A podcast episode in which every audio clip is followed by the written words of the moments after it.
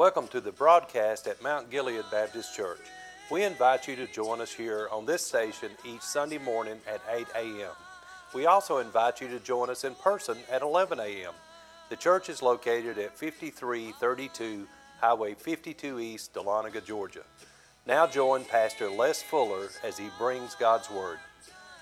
Job, and I want to look in, in chapter number 32 today as we read together from God's holy word. And I know that somebody might, might cringe a little bit when you think about Job's life. In fact, his name means to be persecuted. And he was. He was persecuted by the devil, he was persecuted by three friends. Uh, his wife became one of the persecutors in his life through this awful trial and storm that came up in Job's life, unaware. He didn't know what was going on and everything that was happening in his life. I want to say this morning, I have gleaned and, and gotten great benefit from studying about Job's life. And I believe that anybody that is able to read and to be able to comprehend just a little bit about the reasoning of life if you'll read the book of Job, it will change you from the inside out. In fact, for thousands of years, many of the people of the world, not just Christians, have gone to the book of Job to, t- to try to figure out more about God and who He is and why He allows certain things to happen to us in our life. And the truth of the matter is, there'll be some things that come up in your life and mine as well that we're not going to get a full and complete answer of until we're standing before God. God can do, and I've said this so many times, I want you to hear me, church. God can do whatever He wants, whenever He wants, however He wants uh, in our lives, and He doesn't have to give us an answer or a reasoning why. And somebody said, Well, why can God do that? It's because God is sovereign. That's why God can do that. Now let's get up to speed here where we're reading from in verse number, excuse me, chapter 32. And I'm going to read verses number 8 and 9, and I'll probably look at verse number 18 and 19 in this same chapter. And I want you to hold your finger there, and I want you to look, those of you that are studied in the Word of God, if you'll go ahead and jump forward all the way to chapter number 38, there's a transition that takes place. If you study these chapters, you'll see that Elihu, if I've pronounced that name correctly, he stops off speaking and God shows up. I want you to bear that in mind today while we're reading. There are about five different people that are the key players in the book of Job. Three friends that come to Job by the name of Eliphaz, Bildad, and Zophar. I want you to bear in mind that these men were aged men. They were not young men, they were aged men. They had understanding about many things about life, and not everything that they tell Job is wrong, but their motive is wrong, and they think that Job has hidden sin in his life.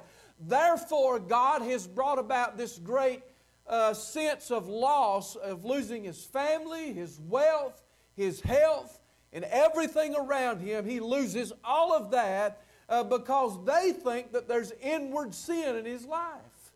I will be the first to tell you that Job was not uh, completely perfect in everything that he did if you study these verses out. But it, the reasoning why all this happened to Job was not because of inward sin. And, and God clarifies that for us in chapter number 38 of the, the great book of Job. I've been doing a study in my own personal life about the inspiration of the Word of God. And this morning, I want you to leave with an understanding today that Job is the oldest book in your Bible. It was written before, uh, before there even was a written Word of God. Now, think about that. Before men began to sit down and pin down the thoughts that God would inspire them to write, uh, that others would read from. Job was there experiencing God through inspiration of God in his life. And I love Job. I do. I love to read and study from Job. And hands down, it is probably one of the most wonderful books that I have read from in my Christian journey in life. And I want to make you a promise today, as a believer, as a Christian, and as a preacher this morning, that there's nobody in this room today that's ever going to escape some type of trial or tribulation in your life somewhere along life's journey. It, it, some of you have walked through it, and those days are behind you, and you can look back and say that God was sovereign for you in your life through those times. And then some of you haven't, haven't reached those places of trials and tribulation in your life. And I know that this is not popular today, but I want to tell you to hang on to God in those times in your life because God can be just as much real to you in those times as He can this morning in this service. Can I ask you a question before I read? How do you view God in your life? And there's some basic views that people have that they draw within themselves. Some of them are good, and some of them are bad. I've heard people say this about God because Christ went to the cross, we can go out and sin and do whatever we want to do now because our sins are forgiven at Calvary. No, Paul straightens that theory out when he says, how shall we continue in sin? And listen this morning, living in sin is not becoming of any generation, any person, or any individual. We must call sin what it is and get away from it through repentance. And Job here realizes some things about God that he'd never seen through the inspiration of God in his life. Let, let me, let me just jump here in verse, uh, chapter number 32 it is, and these three basic key players, Eliphaz, Bildad, and Zophar, are the three men that come to Job in his mourning. But lo and behold, at the end of his trial, at the end of everything that Job was doing, there was a young man, not an older man, a young man by the name of Elihu. And he was off in the shadows, in the distance, watching what these other three men were saying, but he judged Job's plight and his trouble rightly. I want to say something this morning to every young man in this church. God has called you to a specific calling in your own life to be what God has called you to be. And listen, friend, many young men wait until they're middle aged or older before they begin to just shake off the things of the world before they get right with God. But I'm thankful for some Elihus in, in our church today that I believe are, are coming of age spiritually. And this man, Elihu, had a, such a view of God uh, that God has nothing bad to say about this man. He's often forgotten. He's often the one that people don't even preach about in the story of Job. But let's look at Job's plight and how Elihu views what God is doing. I don't have time to get into all of this, but I'm just going to pick out three, four verses today and we'll deal with them from the Word of God. Now, notice what he says in verse, let's jump back to verse number seven to kind of build on verses eight and nine. This is what Elihu says to Job and these three so called friends. He says, I said days should speak. What about that, a day speaking? In other words, he's, think, he's thinking about the experience of your life in my life and the, that day or days speaking to you about the perplexity of, of the situation that they're in. And multitude of years sh- should teach, and this is the whole, the whole subject matter of the book of Job. And this is the word where everything ties up right here, and this is it. He says it's a word that would teach us wisdom. You know, there's a whole book in your Bible that we call the book of Proverbs that deals with wisdom in life. And the beginning of wisdom is the knowledge of God. That's where it starts at. And if you, if you live your whole life as a mother and a father and you don't train your kids righteously and through wisdom, you have failed. You have failed. But Elihu comes on the scene and he says, This is what days have taught me as a young man about wisdom. This is what the years have taught me how to be wise. Now, here's a word of inspiration that he gives in verse number eight. And I want you to hang in here with me. Don't, Don't throw in the towel just yet because it gets better in these verses. He says, But there is a spirit in man. There's a spirit in man, and the inspiration of the Almighty giveth them understanding. You know, that goes to everybody all across the board in the world. There's a spirit inside of you. In fact, right now, there are two spirits inside of you. There is the spirit of yourself, the essence of your being, the soulish man of who you are, that you cannot help it. You were given that when you were born. And in fact, if you read these verses, you'll find that the Spirit of God breathed the Spirit of God breathed into a mother's womb. At the moment of conception, that child was born, and the Spirit of God, the Spirit of that, excuse me, the Spirit of that uh, child was born uh, because of the breath of God on that child. Now, we know this morning there's a spirit inside of us. It's the part of uh, us that helps us make decisions. It's the part of us inwardly that makes us individually unique makes us walk the way we walk, think the way that we think. And you have a spirit inside of you. And listen to me, but when you have the spirit of uh, uh, the soul and the spirit of a man and the spirit of God come together, there's something amazing that takes place. And we call that really in the New Testament the new birth.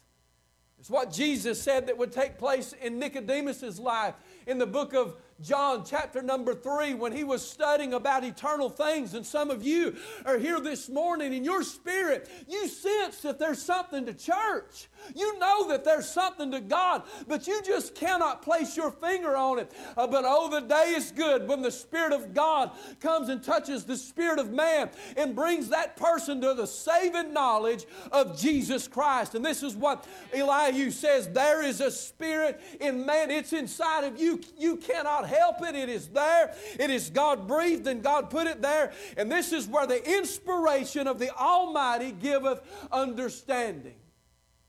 What about you? How do you view God this morning? How do you view the Word of God and the declaration that God gives of Himself in and through the Word of God? Boy, I want to stand here for just a minute and praise the Lord that I have a copy of His Word, His, His Bible. His word that He gives me so that I can understand more about who of God is and have a better understanding of who I am, why, why I'm here, what my purpose is, and why I do the things that I do uh, day in and day out. Do you know the interpretations only belong to God? Some people said, Well, I interpret the Bible this way. I see God this way in this life. And that's why there's all these different views and religions in the world. Men have taken the Word of God and they've manipulated it to make God what they want Him to be instead of what God actually and truly is. And I want to tell you this morning if you're searching for God in your life and you know there's more to life than what you're experiencing, if you know there's more to salvation than what you know about, get into the Word of God and read from it. And I promise you, the Holy Spirit will align Himself in your soul if you'll open the door and you can feel the presence of the Almighty God. Because it, listen to me this morning, uh, it, belongs to God. Your soul, uh, your life uh, is bound up and knit in God Himself today. And the, and the kind of quality of life that you're going to have from this day forward is going to be based on how you accept the inspiration of God in your life. But there's a spirit in man, and the inspiration of the Almighty giveth them understanding. Mind you, this is coming from the mouth of a young man and not an older man. Great, and I love what he says here. And this goes for every generation of every group of people from the beginning of time until the end. He says, Great men are not always, always wise. And I say something as a warning to our older men and ladies in our church today as a warning. I have seen preachers and deacons come down to the end and have a stellar, I mean, a stellar ministry, a reputation that's impeccable, and get down to the end and make a mess of everything. I'll tell you something this morning. We have been blessed with some of the greatest men that Northeast Georgia has to offer in our church, and I thank God for that. Elihu says that great men are not always wise. If you study these verses, you'll find that God puts, according to the words of Elihu and even Bildad, Zophar, and uh, Eliphaz, these, these other three men, they come up with some great thoughts, but they're not always right. Great thinking is not what makes one wise. It is the knowledge of knowing God is what makes one wise in fearing Him. So, you know what that tells us this morning? If your life is going to mean something and have value and have purpose, you've got to get saved. You've got to. I'm glad this morning that salvation is in the hands of the Lord, but He gives us something that I preach often and will continue to preach often wherever I go that God gives you a chance of free will to either accept or turn away. Wisdom, the beginning of wisdom is the fear of the Lord, and this is where Elihu begins to straighten out these three aged men. They thought that Job had inward sin that was unconfessed, therefore, the, the heavens opened up and the judgment of God came on him, and the only thing left for, uh, for poor old Job, the persecuted one, was to get a grave somewhere and let God finish killing him and put him in the grave, and then they would have the opportunity to get out and spread their rumors and their lies of everything that they thought was actually going on. But little did anybody know, even Elihu in this test, that God and Satan had had a day together. Satan comes forward and says, I can't do anything about Job because you've got him hedged in. God says, You can do whatever you want to to Job, you just can't kill him and he's still going to be a great man come the end of this trial. Some of you, you're not going to be able to take what I'm fixing to say. Some of you, including myself, may be getting ready to experience a new trial that you never thought was possible in your life. You may be getting ready to go through some of the hardest, difficult times you've ever gone through in your life. Somebody said, Preacher, that's awful discouraging. I'm not trying to discourage you, I want to help you. I can't help what happens. In fact, I don't know, I don't know why God allows certain things to I don't know why this week in our revival, I want you to think about this while we were given the invitation for somebody to come and receive Christ or pray and, and, and get strength. Uh, this week, the ambulances and the, the policemen went by our church while we were given an invitation, the most important time in our service, to go get a, a drowned three year old just up the road in our community. Why do certain things happen the way that they do, and we'll never know?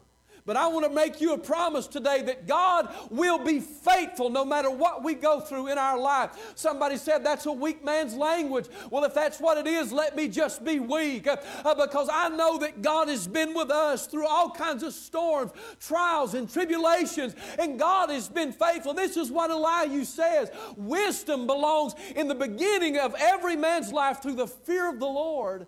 And wise men are not always, or great men are not always wise. Let me give you something else about your life and mine. And I love about this is dealing with inspiration, and we're gonna we're gonna find a closing place. I know you've had a long week, and some of you've had been in the mode of revival survival. Kids have climbed all over you. Hang in there. You're doing good. you you're doing great. This pastor is behind you. I'm for you. I'm in your corner. I'll fight with you. We'll do whatever it takes. But make sure that you don't get discouraged. You're in a trial for the soul of your sons and your daughters' lives. And listen, if you take them out of church, if you take them out of church and you don't let them get under the sound of the gospel, under the sound of the preaching of the Word of God, and under the singing and everything that takes place in this church, and if you and if you if you get out of your place, children may not make it in today's world. Now, listen to me. There's inspiration that comes from the Almighty because there's a spirit inside of us that shows us the difference of who God is. But this is what I love about a young man. This is where it begins for Elihu, and then he spends the next three or four chapters here doing what he's saying in testimony to Job. Right? He says, he says, For I'm full of matter. In other words, I'm full of God. I'm full of the Spirit of God. And he says, The Spirit within me constraineth me in verse 18.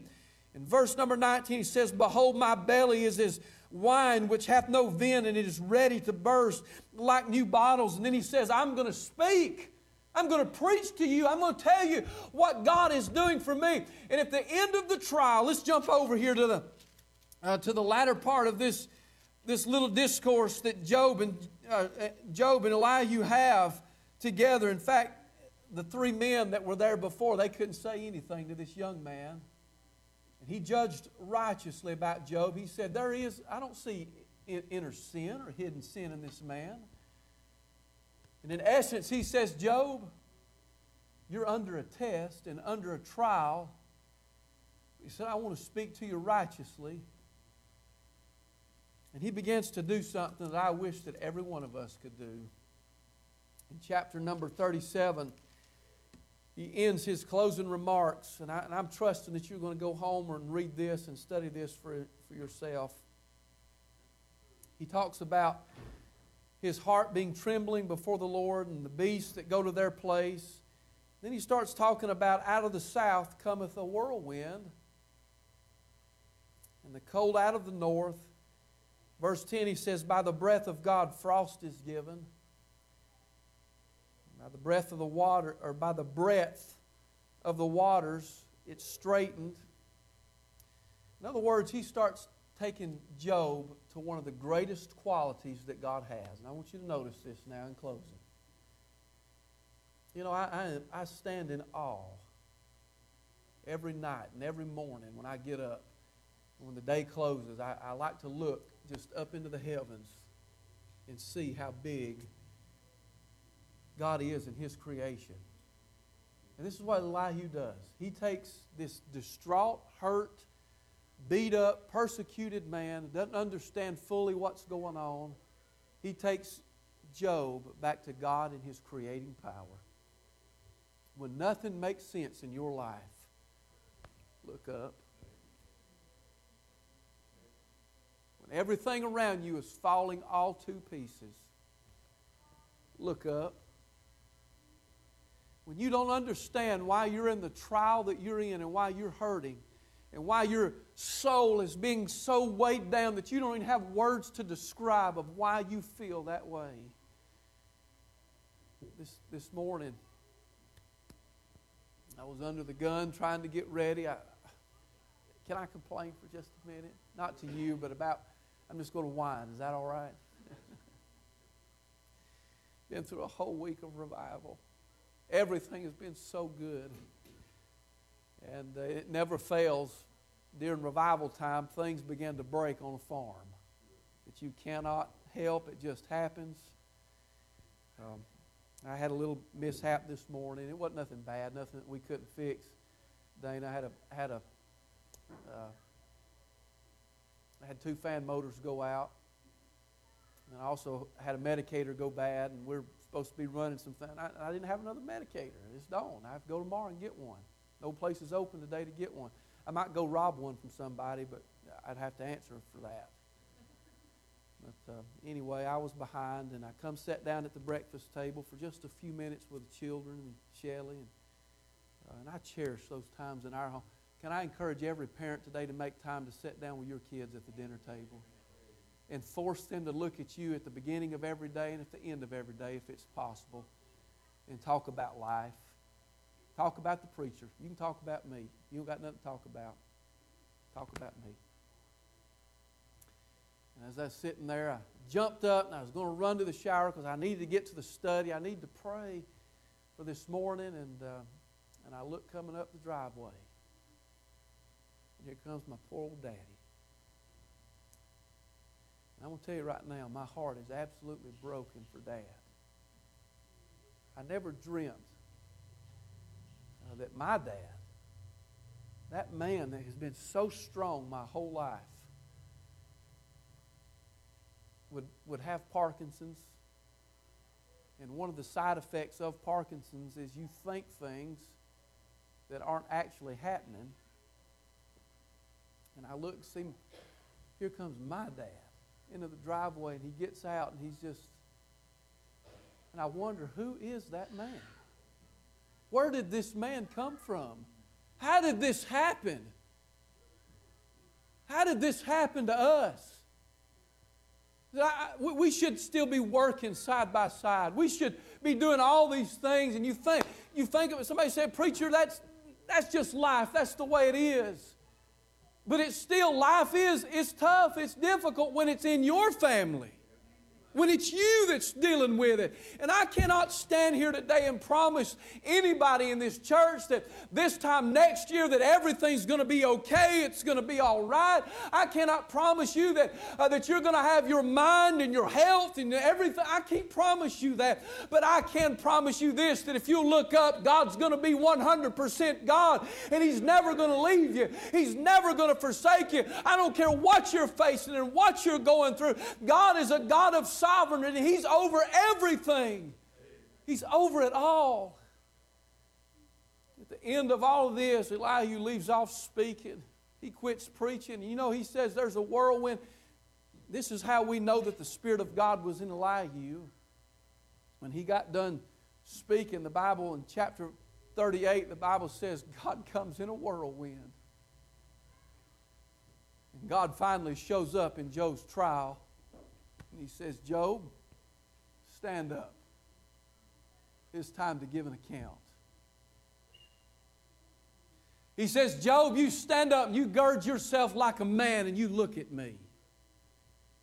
All right, there's inspiration in this today.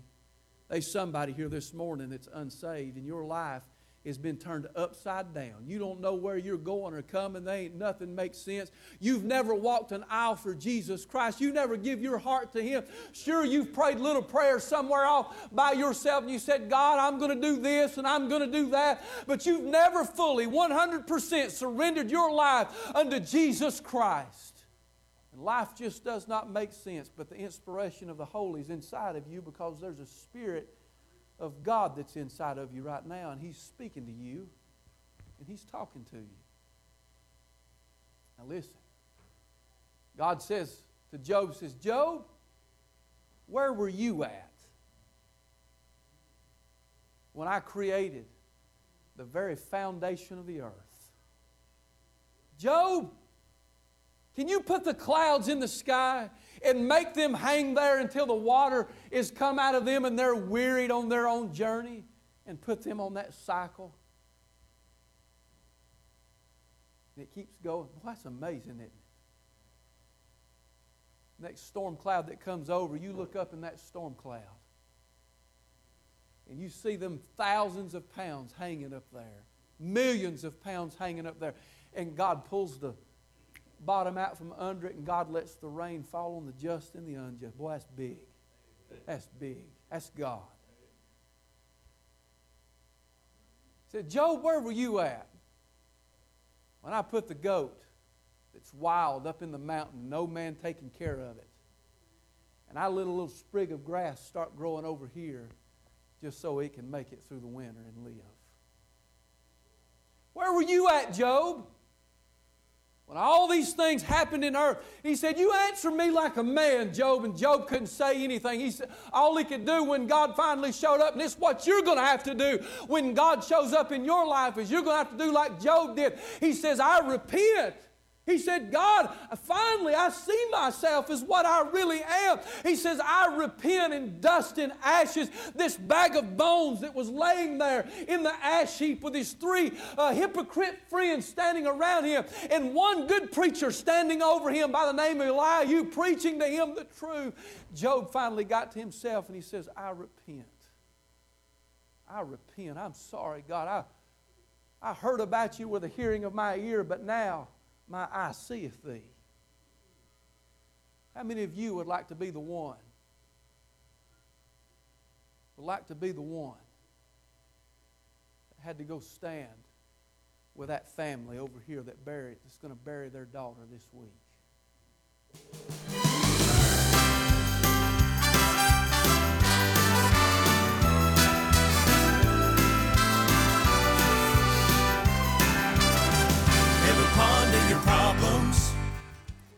You have listened to Pastor Les Fuller at Mount Gilead Baptist Church.